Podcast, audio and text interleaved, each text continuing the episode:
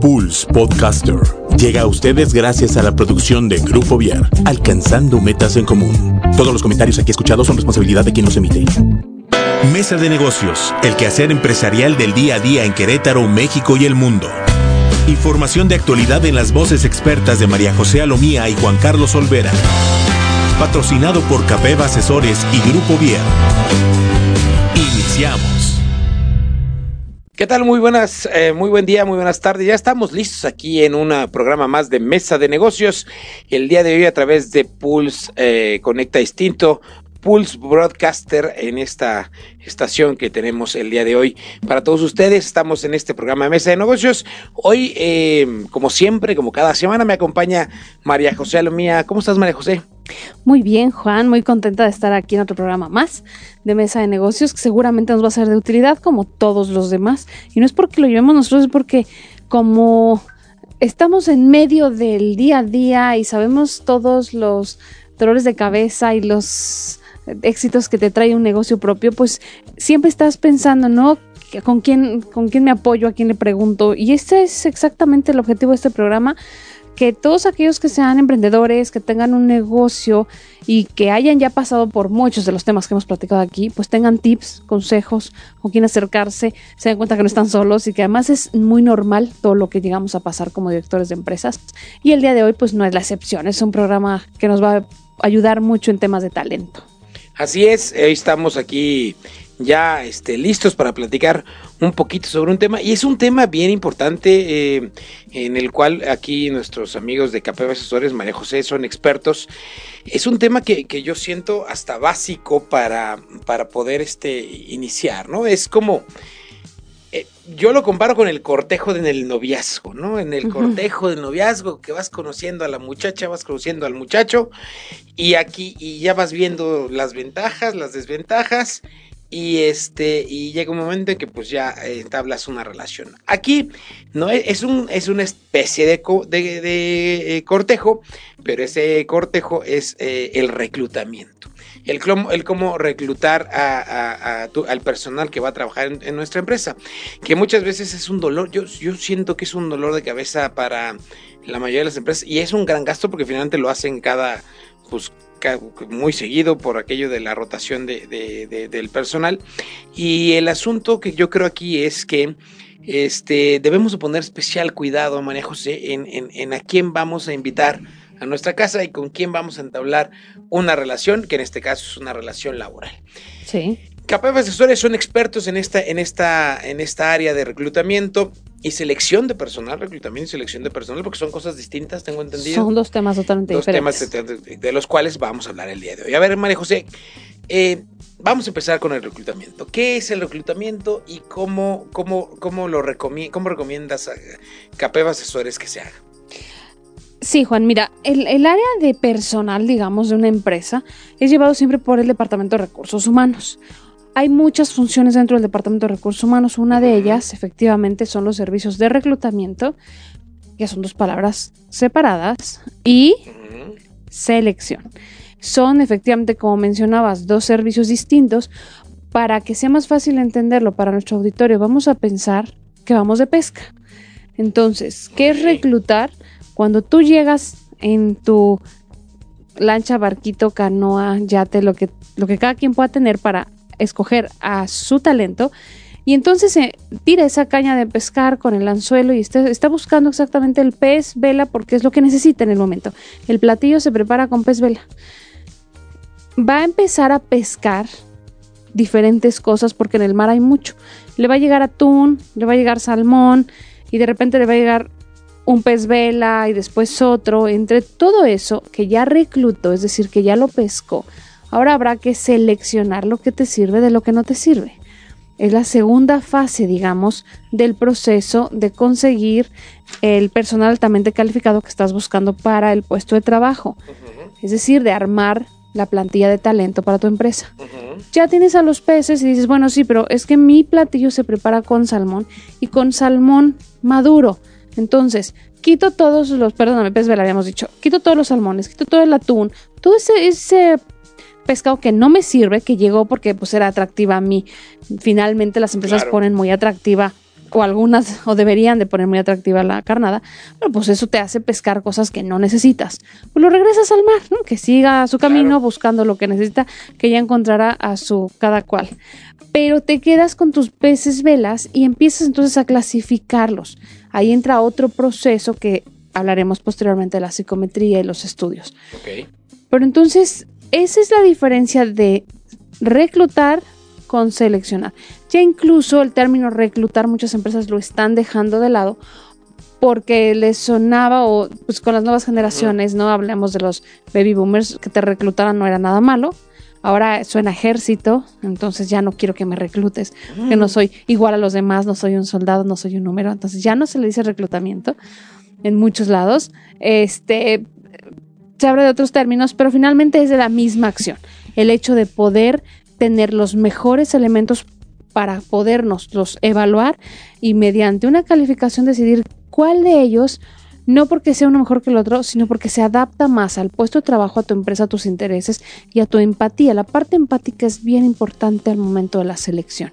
No nada más los conocimientos teóricos y prácticos de la tarea que se está buscando que vayan a realizar ciertas actividades. La parte empática es bien importante, todo lo vas hace un momento de le voy a abrir la puerta de mi casa.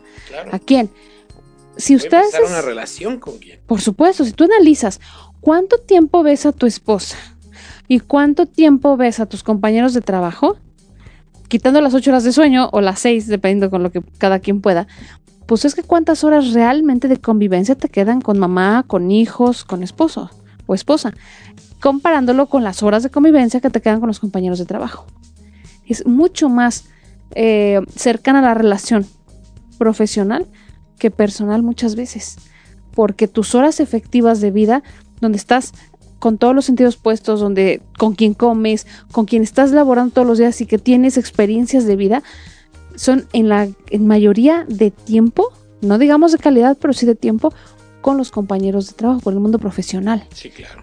Entonces, ¿a quién vas a escoger para que trabaje contigo 5, 10, 15, 20 años o 3 meses? Claro. Pero son, son 3 meses de tu vida. Por eso es tan importante la parte de reclutar y de seleccionar. Y no, bueno, acá tenemos una frase que es reclutar es un arte, seleccionar es un don. No cualquiera, es muy fácil. Antes las otras generaciones ponían un anuncio en el periódico, entonces había una fila de gente afuera con sus currículums diciéndote yo soy el mejor, por favor. Entonces tú como papá Dios de la empresa salías y decías, me quedo con el número 454 gracias a todos los demás y era el afortunado. Tenía que cuidar su trabajo porque la ley de la oferta y la demanda beneficiaba a las empresas. Había mucho más gente pidiendo trabajo que empresas ofreciéndola. En el 2000 20, 19, casi 20, en el que estamos, ya no funciona así. La ley de la oferta y la demanda, y hablando de Querétaro, pues todavía peor, es muy desigual. Sí, claro. Entonces, tengo mucha gente buscando trabajo, muchas empresas ofreciendo trabajo también, pero no alcanzo a cubrir las necesidades de la empresa con la cantidad de gente pidiendo. Por lo tanto, o me vuelvo más atractivo como empresa o me quedo sin personal. Y eso sí es una crisis, eso sí está grave porque es cerrar el negocio sin mano de obra. Claro, claro, claro. Y aparte, eh, digo, en una, en una ciudad eh, tan industrializada como lo es Querétaro y en la zona de Querétaro, porque tengo entendido por pláticas que hemos tenido con otras empresas de, pues, de Irapuato, de Salamanca, de León, este, de esta zona de Guanajuato, que también es muy industrial. Eh, es, es, impresionante, es impactante el asunto de cómo brincan en las empresas de un lado a otro los, los, los eh, trabajadores, cómo hay esta rotación tan importante. Yo, yo, tengo una pregunta muy específica. Ustedes son un departamento de recursos humanos eh, externo a las empresas, son, dan servicios externos, pero también sé que hay muchas empresas que tienen un departamento interno y ellos hacen sus procesos de reclutas, de reclutamiento y selección. Eh, ¿Qué tan, qué tan, qué, cuáles son las ventajas de hacer, de, tener uno o, tener el otro? Ok, de tener el departamento interno o, tenerlo externo. tenerlo externo con ustedes, ¿no? Lo que pasa es que las necesidades de la empresa te van dictando cuánta demanda de trabajo tienes. El, el, Departamento de Recursos Humanos no se encarga solamente de reclutar y seleccionar, es un mundo de cosas lo que hace, todo lo que tenga que ver con el talento de la empresa. Y con eso entramos otros departamentos, como podría ser el de capacitación, eh, dentro del área de recursos humanos entra el departamento también de eventos empresariales. Entonces, recursos humanos se vuelve un todólogo de la empresa hablando de talento humano. Sí es verdad que reclutar es uno de sus, de sus funciones, pero no es la única, tampoco es la más importante, pero sí es muchas veces la más demandante. Precisamente cuando tocamos temas de rotación, como bien mencionábamos en el caso de Querétaro, ¿no? Y pues aparte muchas otras ciudades. Eh, es un mal que viven todas las empresas de todo el mundo, de cualquier giro al que se dediquen. El hecho de tú capacitar a una persona, de haber gastado en el reclutamiento, gastado tiempo, dinero y esfuerzo, reclutarlo, capacitarlo, ofrecerle bonos y que de repente un día te diga ya me voy. Y implica empezar de cero con una nueva persona, pero si esa, con la primera a la que le dedicaste tanto dinero, tiempo y esfuerzo se te va antes de poderte regresar la curva de aprendizaje que le estás dando, entonces la casa pierde. ¿Qué pasa cuando tienes el departamento interno y cuando no lo tienes? ¿Qué diferencia hay? El hecho de tener tu departamento implica que tus necesidades son muy grandes. El departamento por lo menos tienes que estar considerado de, por, una, un gerente y un reclutador. Es lo mínimo que puedes tener. Y tienes que, por supuesto, pagarle oficina, equipo de cómputo, celular, gastos de telefonía y, celular, y, luz a ese departamento, aparte de la carga nominal y, por supuesto, por las prestaciones de ley. El hecho de tenerlo externo te excluye de todo esto. Lo único que pagas es una renta mensual para tener tu departamento interno de recursos humanos y obviamente no trabajas, no trabajan exclusivamente para ti, entonces ahí compartes tu departamento de recursos humanos, pero también compartes la, la, carga nominal porque entonces lo que pagas por un departamento es muy pequeño. Es poco. Es poco. Entonces, ¿a quién le puede convenir esto? Pues a empresas familiares, a pymes, que no se pueden dar microempresas el lujo aún de tener su propio departamento de recursos humanos. Para ellas es muy benéfico porque es una renta mensual de una consultoría externa de recursos humanos y tienes todos los servicios. Con la garantía de tener expertos de recursos humanos, porque hay empresas familiares que deciden que el papá es el dueño, el hijo es el contador, el, otro hijo es el de operaciones y la esposa o la hija es la de recursos humanos.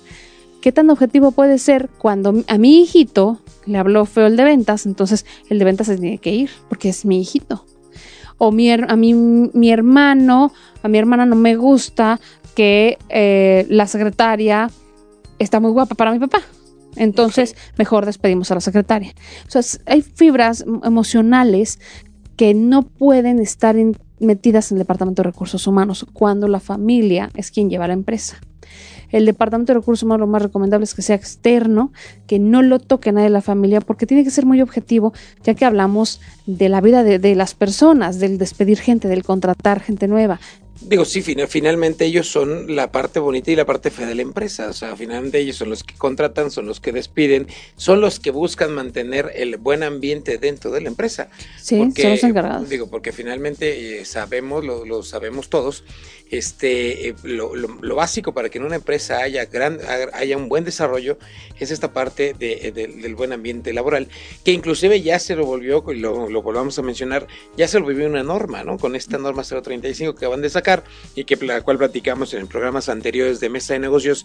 Y la pueden buscar en nuestro podcast ahí en, en, nuestros podcasts que tenemos tanto en, en, Spotify como en eh, iTunes y ese tipo de, y también en nuestra página web www.pulso.com.mx. Pero a lo que voy es que, que finalmente sí es entonces, esa, yo creo para mí esa es una de las más grandes ventajas. El tener un departamento eh, externo, intocable pues, desde cierto punto de vista, que pueda ser un mediador dentro de la empresa. Así es. ¿Y qué pasa desde el otro punto de vista? Digamos, la industria, estas grandes empresas, eh, marcas muy reconocidas que tienen su departamento de recursos humanos y dicen, pues muchas gracias, pero ya, ya cuento con él.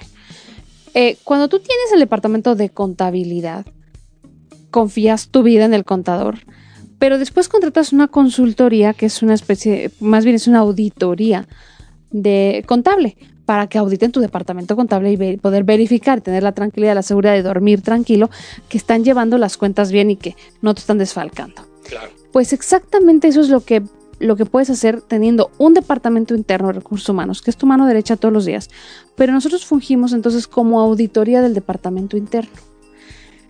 Eh, ya tienes tu departamento, pagas la carga nominal, no te quieres hacer de ellos, tu demanda laboral es, es indispensable que lo, que lo haya, entonces está perfecto, lo tienes, pero contratar de pronto un departamento que te pueda medir el ambiente laboral de los trabajadores, porque no es lo mismo que ser juez y parte. No se puede que el Departamento de Recursos Humanos sea el que mide el ambiente laboral cuando le vas a decir a él que te cae gordo. O que el que con quien se lleva súper bien de compras es tu archienemigo o es quien te hace la vida de cuadritos. Pues no tienes la confianza de decírselo. Por lo tanto, el Departamento Interno de Recursos Humanos no es capaz de manera objetiva muchas veces de medir el ambiente laboral de la empresa. Y necesitas un departamento externo que pueda fungir como juez, sin ser parte, del Departamento de Recursos Humanos y del resto de las áreas. Por eso es tan importante de pronto poder rentar los servicios de un Departamento de Recursos Humanos externo porque está muy desbordado el tuyo de trabajo, porque necesitas que lo auditen o porque necesitas una medición objetiva de toda la empresa, incluyendo al Departamento de Recursos Humanos. Entonces ahí es donde es interesante para los que sí cuentan con su departamento contar con los servicios de una agencia de recursos humanos externa. Claro, porque finalmente este, es, este complemento o esta, o, esta, o esta sinergia que pueden crear eh, en, primera instancia es muy benéfica para la empresa, pero en, segunda instancia te puede dar a ti como patrón esa, esa certeza de que, de que lo que estás viendo y lo que está sucediendo con tu empresa es, es, bueno y es lo mejor que puede suceder. Ahora, KPM Asesores son eh, expertos en recursos humanos y en esta parte ofrecen el, el, tema de reclutamiento y selección.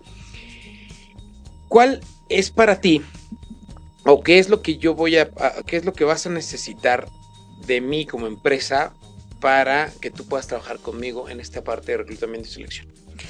Nosotros, así como reclutamos trabajadores, reclutamos empresas. No se puede trabajar con toda la gente. La parte empática de la que hablaba en un principio es bien interesante. Eh, es, funge un papel prioritario. Es bien importante, nosotros ya cuando explicamos todo lo que hacemos en tema de personal, terminamos diciendo a las empresas lo que somos en realidad es un cupido. Nosotros somos una agencia de citas que nos dedicamos a enamorar a ambas partes así como se le exige al trabajador que tenga buenos y ciertos niveles de responsabilidad, de conocimientos en la materia, de experiencia laboral, que cumpla con un perfil de edad, que sus ingresos pues, se equiparen a lo que estamos ofreciendo. De la misma forma nos vamos a la otra cara de la moneda, porque aquí es un matrimonio y es de dos. Entonces ahora hay que ver, pues ya la niña ya quedó justo como la estábamos pidiendo, ahora vamos a ver al niño, porque no se vale decir, mira, quiero que me traigas una rubia de ojos azules y que tú llegues en pants y, la lleves a cenar tacos, ¿no? Entonces, tiene que ser eh, equiparable lo que se pide con lo que se ofrece. ¿Qué les pedimos a las empresas para que puedan ser nuestros clientes? Tienen que ser empresas que de manera humana haya mucha calidad y que lo que pidan lo den de vuelta. Eh, hemos llegado a citas donde las empresas de pronto al poli de la entrada del parque industrial me lo maltratan. Eh, no podemos trabajar con esas empresas porque no hay forma de hacer un vínculo amoroso entre dos seres si uno de ellos no respeta la integridad del otro.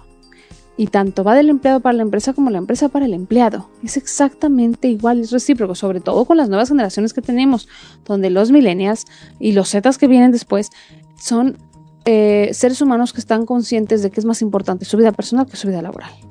Y que si no hay forma de que vayas a que, puedas cubrir todos tus jueves en el cine, porque la carga laboral no te deja, cambias de trabajo, pero no dejas el cine. Así funcionan las nuevas generaciones. hay que hacer esos cambios en ambas partes para que pueda funcionar la relación amorosa. Eh, no podemos reclutar a nadie sin un proceso, o sea, no podemos trabajar para una empresa para reclutar sin un proceso que se llama investigación de mercado en temas de salario.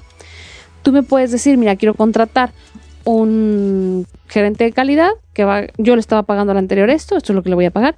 Quiero que tenga experiencia en esto, esto, esto, esto y esto. Me haces toda la lista de Santa Claus. Tú puedes pedir lo que tú quieras y luego hacemos la investigación para ver cómo te portaste. Entonces, ¿qué es lo que evaluamos? Esto es como una caja fuerte para que la, se abra tiene que tener la combinación perfecta. ¿Qué estás pidiendo de experiencia?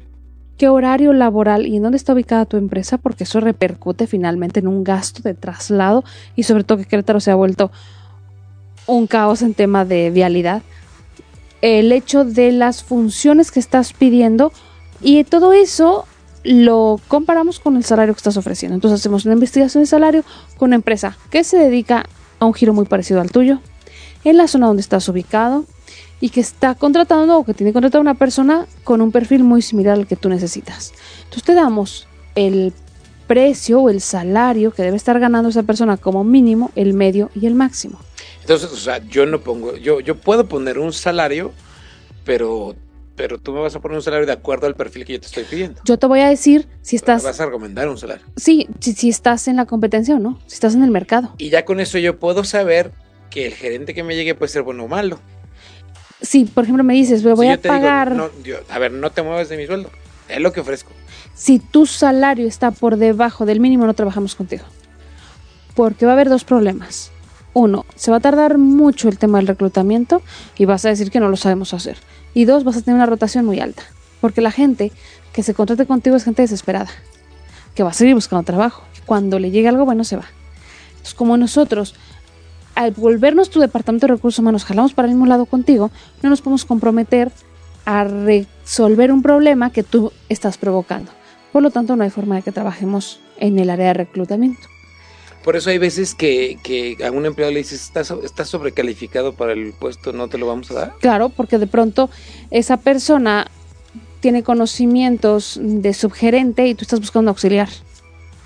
Y un subgerente no gana lo de un auxiliar. Entonces te dice, sí, es que no importa lo que me pagues. Eh, yo gasto 10 mil, evaluamos toda la parte de los egresos de una persona. Entonces, si esa persona tiene 5 pesos de egresos y venía ganando 10 y tú le ofreces 5 y medio, pues lo va a tomar porque con eso está al día hoy. Pero estaba acostumbrado a un nivel de vida de 10. Por lo tanto, tú le ofreces 5 y medio, dices, no, pues sí la libro con sus egresos, pero entonces con todos los conocimientos que tiene, lo metes de auxiliar, está muy sobrado, el día de mañana pues, le ofrecen algo de 7 y con la mano en la cintura lo va a tomar porque lo necesita y porque está acostumbrado a eso. Y te va a dejar a ti. Y la culpa o la responsabilidad va a recaer en nosotros porque hay garantías que cubrir y a mí tampoco me conviene como empresa cubrir garantías ni hacerte perder tu tiempo, tu dinero, tu esfuerzo a ti. Por lo tanto, si no estamos en el rango de salarios, no digamos el máximo, por supuesto que no, pero sí que estemos competitivos en el mercado para poder tomar el trabajo, porque si no, no te vamos a hacer perder a ti tu tiempo y tu dinero. El estudio de mercado tiene un costo, si es lo único que quieres saber, es cómo estoy con mis empleados, se hace la investigación de mercado, estudio de mercado en salarios.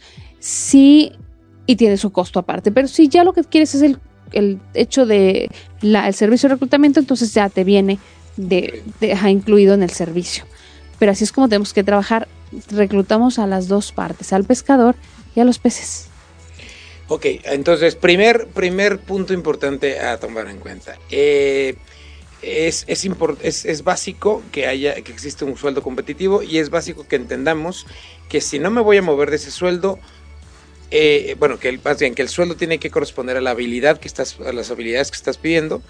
Y si no estás, si, si tu, tu, tu puesto está excedido o en, eh, de- de habilidades contra el sueldo, esto te va a traer una mala consecuencia, ¿no? Entonces el primer punto sería ese, el sueldo debe corresponder a lo que estás pidiendo, a la persona que estás pidiendo. Así es. Y además me puedes decir, oye, pues no me alcanza. No pasa nada, no tienes que aumentar el salario. Entonces ajustamos, ajustamos el perfil. Entonces vamos a requerirle menos experiencia en ciertas áreas o menos tiempo de experiencia o vamos a recortar el horario laboral porque muchas veces agradecen, oye, pues no voy a trabajar los viernes hasta las 2 de la tarde. Entonces ahí sopesa la gente y dice, pues tienen muy buen perfil y estaba yo ganando 15 pesos, me estás ofreciendo 12, pero el hecho de que no tenga que trabajar los sábados y el viernes hasta las 2 de la tarde no me lo da nadie y no lo pago con dinero. Entonces ahí jugamos con muchas combinaciones para que la caja fuerte abra. Lo que necesitamos es disposición por parte de la empresa que va a pescar, porque si no, estamos, eh, imagínate, imagínense auditorio, que la, el área de reclutamiento es como la bolsa. Sea, tú llegas con tu producto a ofrecérsela a todo el mundo, pero tienes, tienes una competencia inmensa. Y entonces, todos los peces están viendo con quién se van. Pues si tú llegas con un producto chafa y caro, te vas a quedar con lo que nadie quiso y es lo que te vas a traer a casa, que no es la idea. La idea es ten- trabajar con calidad. Por eso es que tenemos que ser bien claros con las empresas sobre lo que ofrecen para ver qué están buscando y qué nos vamos a traer al momento de seleccionar nuestros peces. Si no el platillo, pues nos va a salir desabrido. O de plano nos va a saber muy feo, que no es la idea. No es la idea. Oye, ¿cuál, este, ¿cuál sería el segundo paso? Ya platicamos con ustedes, ya me senté con ustedes, ya definimos eh, es, esta parte de, de- de- de- del, del, sueldo, que sea un sueldo adecuado a la actividad. Ya hicimos esa, esa, ese match con la caja fuerte. ¿Cuál siguiente, después, ¿cuál es el siguiente paso? Ustedes hacen el reclutamiento y la selección, las entrevistas. Yo intervengo en esas entrevistas. ¿Cómo sucede?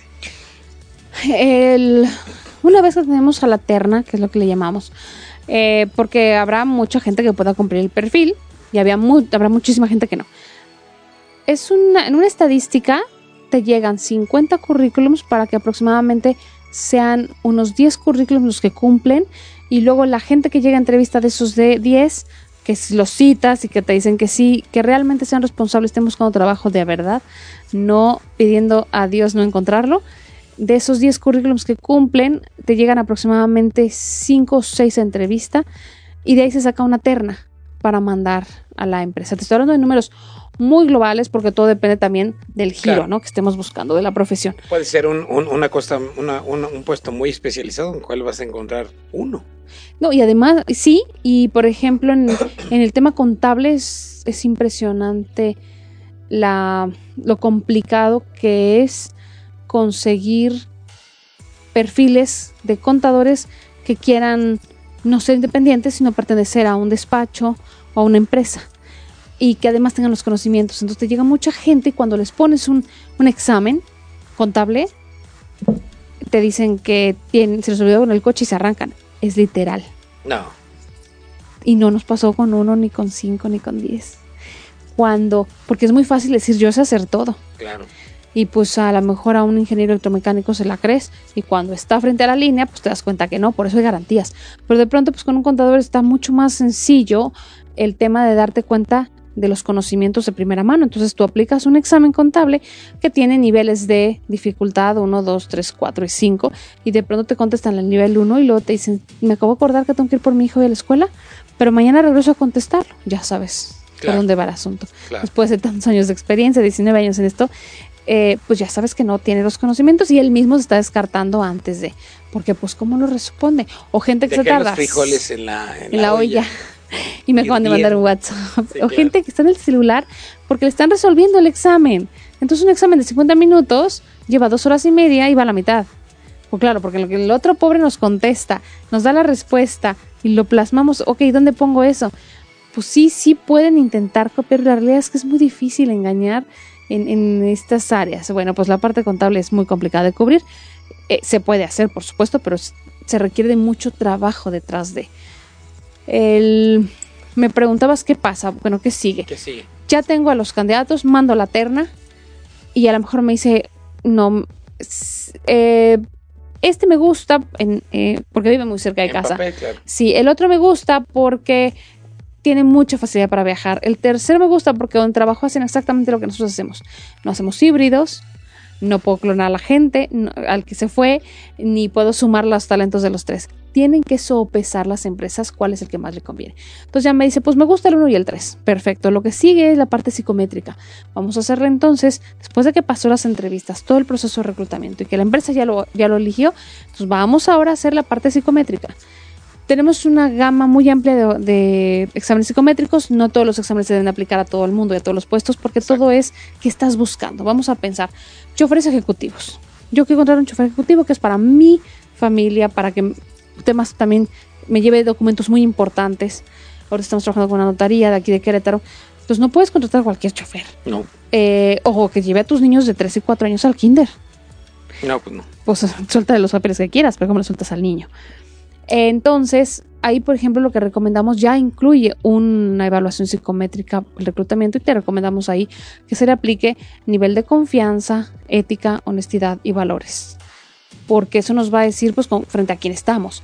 Si tú me dices que lo que quieres es reclutar un director, un subdirector, un gerente de área, yo te diría, bueno, entonces vamos a irnos por habilidades de liderazgo.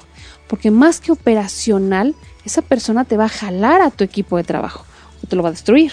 Tus habilidades de liderazgo. Que quieres salir en el área comercial, de alianzas, de relaciones públicas, o sea, todo lo que es negociación y ventas. Bueno, pues vámonos entonces por una evaluación de habilidades en ventas que te cubre eh, las siete habilidades que un vendedor debe tener te va a decir cuáles sí tiene, cuáles son trabajables y cuáles nunca va a tener. Este, desde la parte empática, de la de negociación, la de tolerancia a la frustración, o sea, son muchas cosas las que te envuelve una, una evaluación psicométrica. Hay otra que es competencias laborales. Ahí nos van a medir 14 competencias laborales. La comunicación efectiva, que ustedes manejan mucho. Este, el compañerismo, si es una persona que el día de mañana puede ser líder, cabeza de equipo o no. Con esas 14 competencias podemos saber si es esa persona con la que platicamos que nos encantó y que nos parece maravillosa es lo que estamos buscando o no. Son psicométricos muy acertados que utilizan empresas muy grandes de, marcas importantes a nivel transnacional. Entonces, la realidad es que cuando se lo presentas, tenemos la psicometría, que el perfil psicométrico que incluye ocho pruebas para directores de empresas, que te dice todo de ti, ah, de manera personal y de manera profesional. Qué miedo. Exacto, no está fácil de pronto que te que quien te presente te va a desnudar profesionalmente y te va a decir qué te hace falta, qué te sobra, cuáles son tus defectos, cuáles son tus fortalezas y tienes que tomarlo de manera objetiva y a veces que nos han dicho, no lo puedo creer, es que es exactamente como soy yo, pero ni siquiera era consciente de estas cosas. Pero ya que me lo dices, fíjate que me pasó en mi trabajo de cuando recién salí de la carrera y me pasó esto, esto, esto, y ha habido veces que se nos pone a llorar la gente porque además también es muy fuerte darte cuenta de, de los problemas o de los eh, defectos que, que, tuviste y que por error tuyo pues repercutieron finalmente en tu desempeño o en otra, en otra persona, en otro trabajador. Pero te hace consciente de lo que puedes trabajar y de todo lo que vales como director. Entonces, tenemos eh, psicometría para todos los puestos, para todo tipo de reclutamiento y para el perfil directivo. Pero eso se va trabajando ya cuando me dijiste, me gusta el 1 y el 3, te entregamos la psicometría. Me dices, no, pues sí, fíjate que el, el 3, eh, pues también, pero el 3 como que sale mejor. Me gusta la idea del 3. Ahí, como en cualquier organigrama, tú puedes decidir contratar inmediatamente o hacer la última prueba que es el estudio socioeconómico. ¿Qué significa esto? Bueno, todo lo que me dijo y te dijo a ti de manera verbal y en la teoría y en la imaginación, vamos a revisar que sea real, que sea cierto en su vida personal. El estudio económico es una prueba muy interesante donde hacemos un cuestionario y vamos directamente al domicilio de la persona, del trabajador, del candidato. Y entonces hacemos un cuestionario, pero me tienes que comprobar que todo lo que me dijiste en la entrevista es real. Que vives con tu mamá, pues tengo que verificar que tu mamá vive en casa. Nos ha pasado que nos dicen, este, vivo con mi mamá, con mi papá y con dos hermanos. Llegamos y hay ocho perros y vive con la novia. Entonces dice, pero no, no quieres pasar, ¿verdad? Porque los perros muerden. Pues amárrate a tus perros. Porque si quiero pasar. Porque vamos a pasar. Si no, y hay gente que te dice, ya con todo, con el contrato en la mesa, a mi casa no puedes venir. No te van a contratar si no hago el estudio económico. No me contrate. Date cuenta que nos están ocultando. Eso, eso es legal. O sea, pedir, o sea, sí, hacer un estudio económico es totalmente legal. porque además no vas si no te dejan, pues no, no puedes obligar. Y no vas a tomarle fotos ni a revisar abajo del colchón. Tú te vas a sentar en el comedor y vas a responder un cuestionario de cierto número de preguntas. Pero tiene que ser en tu casa. Pero ser en el domicilio. Y ahí me vas a presentar los documentos originales y copias de todo lo que vas a necesitar para firmar el contrato. Porque a la empresa, si ya me contrataste eso, yo te voy a decir, el acta, la copia del acta de nacimiento que te estoy escaneando es real, yo ya vi el original. Entonces, te pido el acta de nacimiento, el comprobante de estudios, el comprobante de domicilio. Y además, platicando con la persona, te das cuenta de pronto que si es que mi papá vivía a tres casas. Ah, ok, mira, tu papá vivía a tres casas, sacas la ubicación por GPS, por supuesto, cosa que también se le entrega a la empresa. Y así, por ejemplo, nos sucedió que hubo un chofer que se quedó, de pronto desapareció. Traía la camioneta del trabajo, los uniformes, el celular y algo de dinero de la empresa. Pues no aparecía y no aparecía. Y de pronto el quinto día, pues el papá vivía tres casas con la hermana. Entonces nos dirigimos al, ya la empresa es quien se dirige, nosotros hacemos el estudio.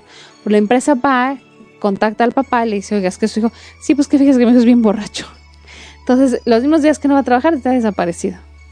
Muy bien, pero vemos que la camioneta está guardada en el domicilio. Entonces, con el tiempo, bueno, pues a los seis días se recuperó la camioneta, el celular lo había empeñado, los uniformes se recuperaron, cosa que es importante porque finalmente es una credencial de la empresa. Claro. Traía dinero, dinero que también se había echado porque el chavo tenía problemas de alcohol fuertes. Entonces, pues eso se descuenta del finiquito. Pero la empresa no, no pierde, no arriesga tanto cuando tiene de pronto un estudio socioeconómico, que es una especie, pensémoslo así, de un seguro. No lo quieres usar. Todo el mundo compramos un seguro de coche, no pensamos que vamos a chocar. Exacto. Pero te da tranquilidad tenerlo. Ese es el estudio socioeconómico. Entonces te escaneamos todos los documentos, te decimos aquí está el cuestionario, salió favorable, lo que dijo en la entrevista fue en la práctica y se les explica a, la gente, vamos a ir a tu domicilio, vamos a contestar un cuestionario, vas a entregar documentación y vamos a corroborar que todo lo que me dijiste es real. Ah, perfecto, vente tal día. El 90% de la gente te dice 20. El otro 10% será que no le gusta o que te lo niega. Pero es el que te lo niega es el, 1 o 2%. Es muy poca la gente que te dice que no vayas. Y, este, y si es indispensable, sobre todo para puestos muy delicados, lo recomendamos. Quien decide si lo hace o no es la empresa. Nosotros no. Como, como asesores de recursos humanos. Si pasa el estudio socioeconómico, entonces te, mandamos toda la documentación, te decimos es contratable. Ya tú dices qué día lo citas para firma de contrato y a partir de ahí ya es tu trabajador, porque no es nuestro, no somos outsourcing, somos recursos humanos de tu empresa, externo, pero tus recursos humanos. Y entonces tú lo evalúas durante cierto tiempo para ver que sabe hacer lo que dijo que, que hacía, que también lo hace. También se vale que el trabajador diga, ¿qué crees? No, no, no me gustó, pues sí salí a cenar y ya aquí andábamos quedando, pero no, pues luego en la boca no quiero, pues se vale, entonces cubrimos garantía y que la empresa diga, oye, oye, no, pues es que me sigue súper tarde, o sea, sabe hacer todo, pero es, no se llevó bien con el gerente. Ah, pues está perfecto, si no se llevó bien con el gerente, pues tampoco puede seguir trabajando porque el gerente es tu mano derecha, pues que se vaya y cubrimos garantía. Oye, ¿qué diferencia tienes con, o qué diferencia puede haber con un headhunter? ¿El headhunter hace reclutamiento y selección? Sí, y nada más. Te cobra una garantía y se acabó. Nosotros somos un departamento de recursos humanos externo. Tenemos un área de reclutamiento y selección, como es un headhunter. Tenemos un área de capacitación que no tiene un headhunter. Tenemos un área de, de ambiente laboral, medimos team building, no lo tiene el Headhunter. Y hacemos eventos empresariales como lo haría un departamento de recursos humanos internos. El Headhunter nunca te va a dar ese servicio. Se limitan a un servicio pequeño de recursos, de, personal, que es el reclutamiento de la selección. Pero hablar de todo el talento de una empresa, de administrarlo, eso es tema de departamento de recursos humanos. Ni el Headhunter, ni el outsourcing, ni la bolsa de trabajo son departamentos de recursos humanos. CAPEP sí de ahí las siglas, la CA de capacitación, la P es de personal, la EB es de eventos, porque nos convertimos en tu departamento interno. Ok. Oye, pues es una gran responsabilidad la que tienes en tus manos. Ahora, ¿qué pregunta, digo, qué importancia tienen, qué relevancia tiene el asunto ahora de las redes sociales y del internet en esta, en esta cuestión de, reclutamiento? ¿Cómo juega? ¿Qué papel juega? Para nosotros como empresa, es básico porque si hablamos de dos clientes, tenemos que dar servicio y cuidar a la empresa y dar servicio y cuidar al trabajador. Entonces, nosotros, eh, por ejemplo, en Facebook estamos como asesores de reclutamiento y ahí la gente puede poner, me atendieron súper bien, eh, nunca me dieron respuesta, este, llegas y la oficina no existe, solamente te piden los riñones, o puedes poner, no, en realidad sí, me mandaron a la empresa y me consiguieron trabajo y además todavía les pedí que me ayudaran con mi tío y me ayudaron. Ahí están todos los comentarios de la gente de viva voz de cómo fue su experiencia porque sí es muy importante en, un, en, una época en la que estamos viviendo tanta inseguridad que la gente sepa que es una agencia que existe y que además le exige a las empresas lo que ofrece, porque si se lo exigimos a los trabajadores, también se lo exigimos como, como Cupido a las empresas. Este, hubo un caso muy curioso, porque tenemos muy buena calificación dentro de Facebook, que eso no lo podemos modificar nosotros, eso nos lo da la gente y posteriormente pues nos da el aval Facebook que nos puso en alguna ocasión el chico, es que no puede ser que me pidieran mi currículum impreso. ¿En dónde queda la parte del cuidado de la naturaleza?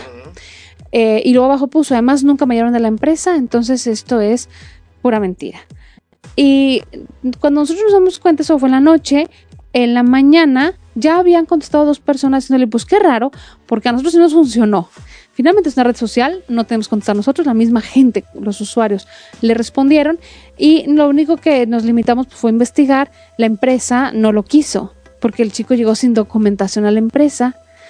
Cuando llegó con nosotros le dijimos, pues es que nos tienes que imprimir tu currículum, porque ¿cómo voy a saber qué has hecho? Ah, no, pero es que yo porque lo tengo que traer, ya desde ahí, pues es que si no lo traes no, te puedo entrevistar. Eh, lo trajo, luego se fue a la empresa sin el currículum, la empresa lo rechaza y entonces arremete contra nosotros. Nosotros no decidimos quién se queda en una empresa a trabajar. Claro. Es definitivamente, pues, el que será su novio es quien decide si se lo queda de pareja. Entendemos que en su frustración, pues, volteó contra nosotros y no contra la empresa, eh, pero no podemos hacer más. Incluso las empresas nos piden confidencialidad. No podemos decir el nombre de la empresa que está buscando contratar porque ellos nos dicen, hasta que yo no te apruebe los candidatos, no quiero que sepan quién soy, para eso te estoy contratando a ti. Exacto. Entonces, a eso la gente, pero ¿a dónde voy a ir?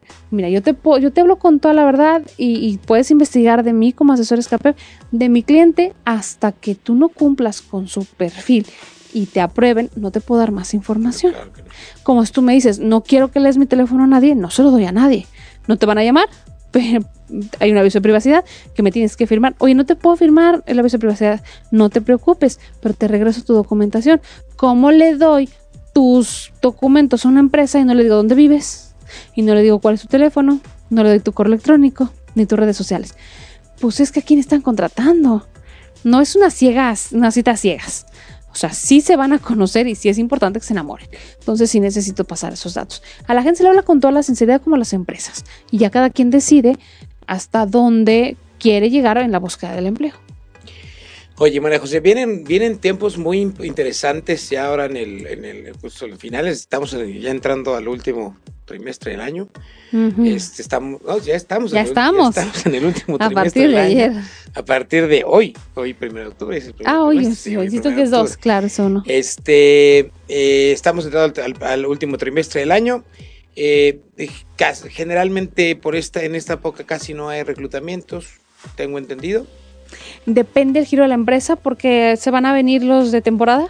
Ok, Este, por ejemplo, Lego en Puebla, que va a ser para noviembre. ok. Pues hay- son eventos. Cuando hay eventos, este, se contrata personal para temporadas. por- podría ser muchas tiendas de ropa que todos conocemos y que pues obviamente para la época diciembrina se va a poner durísimo, entonces contratan. Eh, hay muchas personas que les conviene más trabajar por temporadas porque ganas mucho más y tienen más tiempo libre. Todo depende de las necesidades de cada quien y lo que estén buscando. Pero hay gente que se dedica a trabajar de temporada y por eventos. Este, pero muchísimos, ¿eh? desde meseros, barman, eh, chavas eh, de la universidad, chavitos de prepa, que tienen la edad para laborar y que por combinarlo con estudios o con otro trabajo, con la familia, con lo que tú gustes y mandes, les, les apetece o les acomoda mucho más el trabajo temporal. Entonces, la época de vacaciones, llámese Semana Santa, llámese verano, llámese diciembrino, se puede combinar por un trabajo eventual. Si es una buena época de reclutamiento para ese tipo de empresas. Para empresas que buscan a largo plazo una relación laboral, efectivamente no es una buena época. Eh, además de que tienen que cerrar también las empresas eh, contablemente, ¿no? A partir ya del 1 de diciembre están viendo cómo cerrar. El día 14 es la última factura que te reciben. Entonces, de pronto, contratar a alguien, hacerle su, su este, contrato, se complica mucho y la gente tampoco busca trabajar en diciembre. Eh, hay, hay las profesiones, pues dicen, mira, me voy de vacaciones, descanso, veo a la familia y en enero pasa la cuesta, o sea, por ahí después del 15, empiezo a buscar, porque traigo ya la liquidación, porque traigo el fondo de ahorro, por lo que quieras. Este, o porque tuve que renunciar, me cambié de ciudad, me voy a establecer. Y entonces en enero, a finales de enero, me pongo a buscar. Sí es un baja dentro de un área de reclutamiento, pero aumenta mucho en la otra, que sería la de eventos y la de temporada. Oye, ¿y cuáles son los nuevos retos que tú vislumbras en esta, en esta cuestión de reclutamiento con pues, las nuevas tendencias, las nuevas juventudes que vienen? Eh, ¿qué, qué tienen que hacer las empresas y sobre todo este, tú como asesor escape? ¿Qué, cuál, es, ¿Cuál es ese nuevo reto que viene con estas nuevas generaciones? Y sobre todo pues con, todo, con toda la revolución que, que se está dando día con día con este, esta cuestión de la información de Internet, ¿no? Sí, el poder hacer que hagan empatía y se entiendan generaciones tan como disparadas como Claro. es la de los millennials y pues los directores de empresa hoy, que pues, son baby boomers, eh, generación X, generación Y, con, con la nueva, con hablando de millennials, es la parte que yo creo que se nos complica más tanto a directores como a departamentos de recursos humanos, porque finalmente tenemos que adaptarnos a la evolución. Y tenemos también que hacer conscientes a los chavos que están egresando que no pueden salir a pedir trabajo de director, porque les falta mucho camino. Este, y que tienen que ubicarse. Y sobre todo es batallar con la casa. Es decir, tú entrevistas a un chavo, que no son todos, pero que sí son muchos, y que te dice que él lo merece todo en la vida, mm. porque así se lo ha dicho su mamá todos los días. Entonces, realmente el tema no es de ellos, sino es de los padres de estas nuevas generaciones que están saliendo. o sea, será, es que sí es complicado, complicado. Si tú te fijas ahora, los eh, hay mucho en la, en la educación, el no le digas no a un niño, mm. el déjalo hacer todo lo que quiera porque eso no se trauma. Mm. yo sufrí mucho y tuve carencias que él no sufra de nada, entonces le doy todo y a manos llenas. los, la falta de los límites está creando generación, o, arrojó una generación en el mundo laboral que no, que no es estable. Y, y, repito, no, es, no son todos, pero sí hay un índice importante que está, que está creando problemas fuertes dentro de las empresas, porque además yo también quiero trabajar, necesito el, el trabajo y pues no me entienden. Y las empresas dicen, pues es que, aquí estoy trayendo. Hay un caso, una anécdota interesante de una de las empresas, este, pues más fuertes de eventos que hay aquí en, eh, bueno, a nivel nacional. Eh, contratan a una persona y esta persona, pues el área de eventos es muy estresante, porque pues tú no le puedes decir de pronto a la obra de teatro que, pues que mejor se regrese la próxima semana porque no está todo listo, ¿no? Eh, hay, hay giros que son muy estresantes. Y entonces, en una junta, este chavito no se le había ocurrido algo, algún detalle tuvo dentro del trabajo, total que no cubrió las expectativas. Cuando se empieza a evaluar con él todo, pues se empieza a estresar, sale, le marca a su mamá y su mamá le dice, vente a la casa, ¿qué necesidad tienes de sufrir? Se entra a la reunión Como con... Son eternos, ¿no? Sí, 12 personas en una reunión, se agarra sus cosas y le dicen, seguimos con la reunión, porque aparte pues, se salió de, en medio de todo. No, es que me voy a casa porque mi mamá me dijo que me fuera. A ver, esta no es la primaria, no es secundaria, no es la prepa. De la prepa no te puedes salir de tu casa si el maestro te, está, te puso a exponer y no traes nada. Y hoy los papás, pues sí, te dicen que te regresas y no pasa absolutamente nada, porque tenemos generaciones que a los 35 años siguen viviendo en casa, mantenidos por papá y mamá, porque eres el chiquito, porque eres el bebé, porque eres el hijo y, al papá le toca mantenerte toda la vida. Cuando antes te decían, pues ya, ya no, ¿a qué hora? Me urge rentar tu cuarto. No, o necesito ya dinero aquí en la casa. Ajá, o empiezas a ayudar o, te independizas. Exacto. Esa es la parte que, que fue falta mucha conciencia. Eh, antes jamás a los chavos se les decía que no les podían, que, o sea, que, que tú tenías la razón por encima del maestro. Y hoy los maestros tienen pavor de los niños. Han llegado a correr maestros por haberle dicho a un niño que no era bueno en el fútbol, que pues le, no torpe, pero era así como, eres medio, piedra, no me acuerdo con qué palabra utilizaron y no, bueno, todas las mamás brincaron y se despidió al maestro. ¿Cómo le va a decir al niño que es piedra? Este, ahí yo creo que el tema de eh, es muy importante que empecemos a hacer conciencia por el bien de los de los hijos que no eh, que es especial para ti pero no para el mundo deja de decirle que es especial porque no es especial. Ah, para el jefe no es especial. Y para sus compañeros de trabajo tampoco. Que se gane el ser especial para alguien. Pero entonces tú, tú eres lo mejor del mundo y eres muy especial para mí pues sí pero para ti para el mundo no.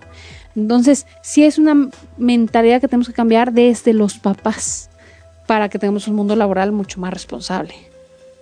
Sí, claro, y aparte, aparte no, no, no, nos damos cuenta del daño que estamos haciendo no solo a nuestros, a nuestros familiares, a nuestros hijos, ¿no? sino también a, a, una generación completa y que esa generación completa va a ser la que después va a impulsar al país y la que nos va a jalar a nosotros cuando seamos ancianos.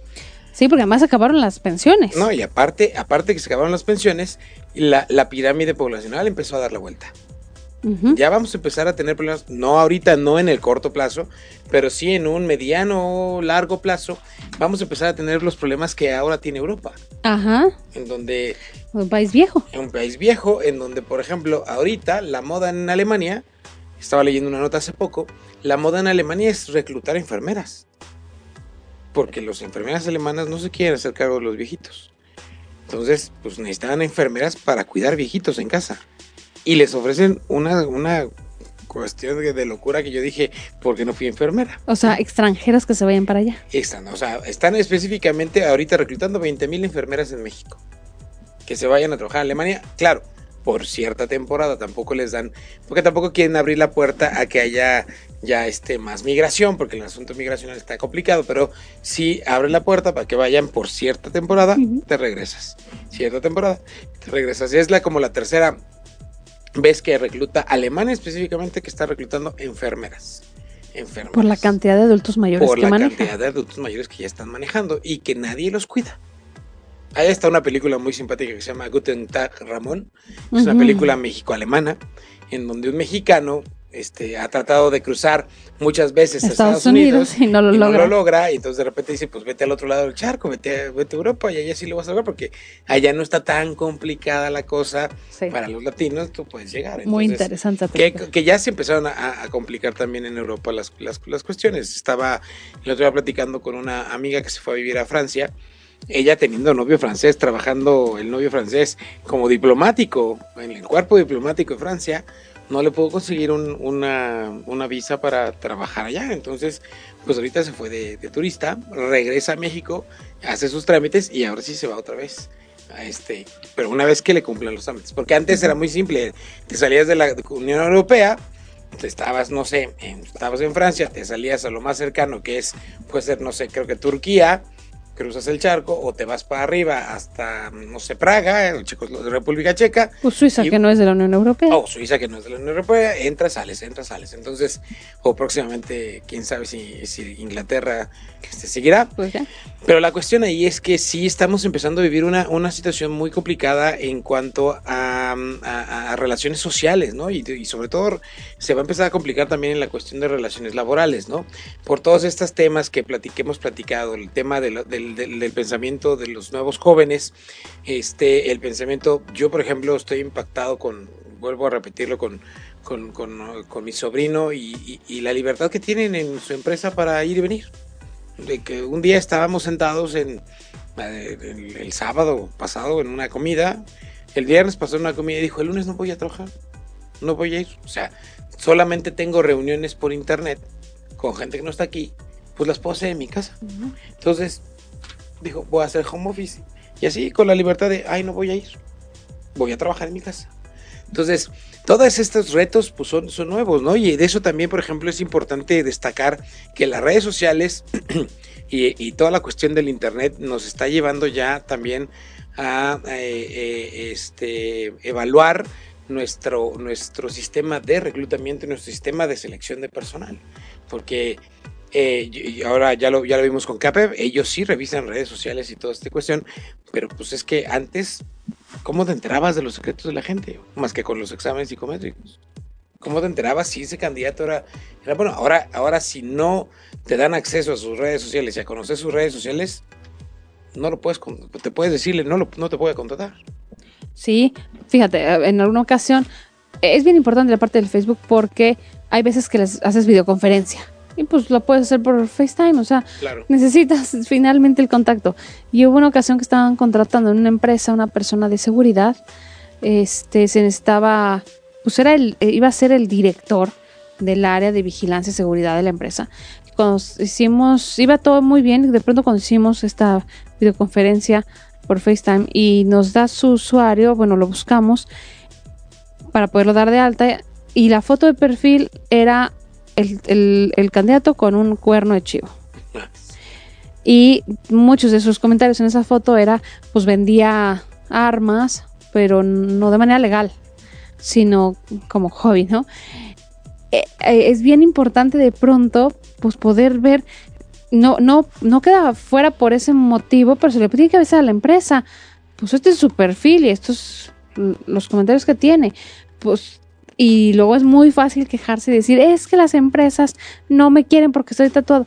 Bueno, tiene todo el derecho la empresa a reservarse su derecho de admisión, como tú de elegir una empresa. Imagínate que te obligan a trabajar para alguien. ¿Cómo por qué? ¿Por qué va a estar obligada una empresa a trabajar con una persona?